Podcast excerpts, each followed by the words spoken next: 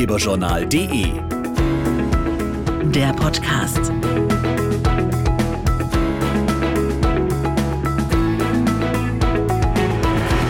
Hallo und herzlich willkommen zum Ratgeberjournal Podcast. Heute zum Thema Augen auf bei der Berufswahl.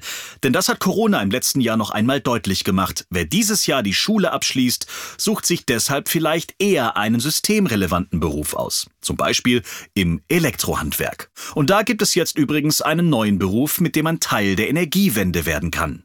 Hans Auracher, Vizepräsident des Zentralverbandes der deutschen Elektro- und Informationstechnischen Handwerke. Also wir konnten immer schon Smart Home und Gebäudeautomation einsetzen, aber jetzt haben wir die Chance, alles, was am Markt zur Verfügung steht, sinnvoll miteinander zu vernetzen, wie dezentrale Energieerzeugung, Lastmanagement und auch Gebäudesicherheit. Der Elektroniker für Gebäudesystemintegration ist das Bindeglied zu Planern im Bereich smarte Gebäude.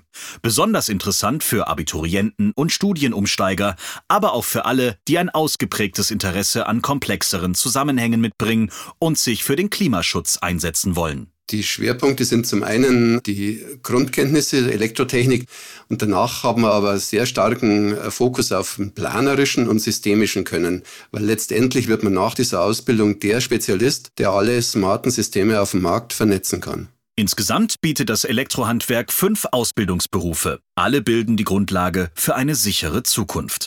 Digitalexperte Karl-Heinz Land. Das Handwerk hat immer noch goldenen Boden.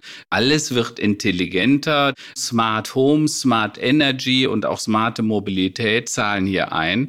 Und da wird besonders das Elektrohandwerk gefordert sein. Sehr zukunftsweisend.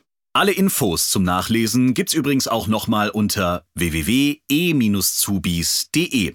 Schaut da gerne mal rein, wenn ihr auf der Suche nach einem Ausbildungsberuf mit Zukunft seid. Das war's von uns für heute.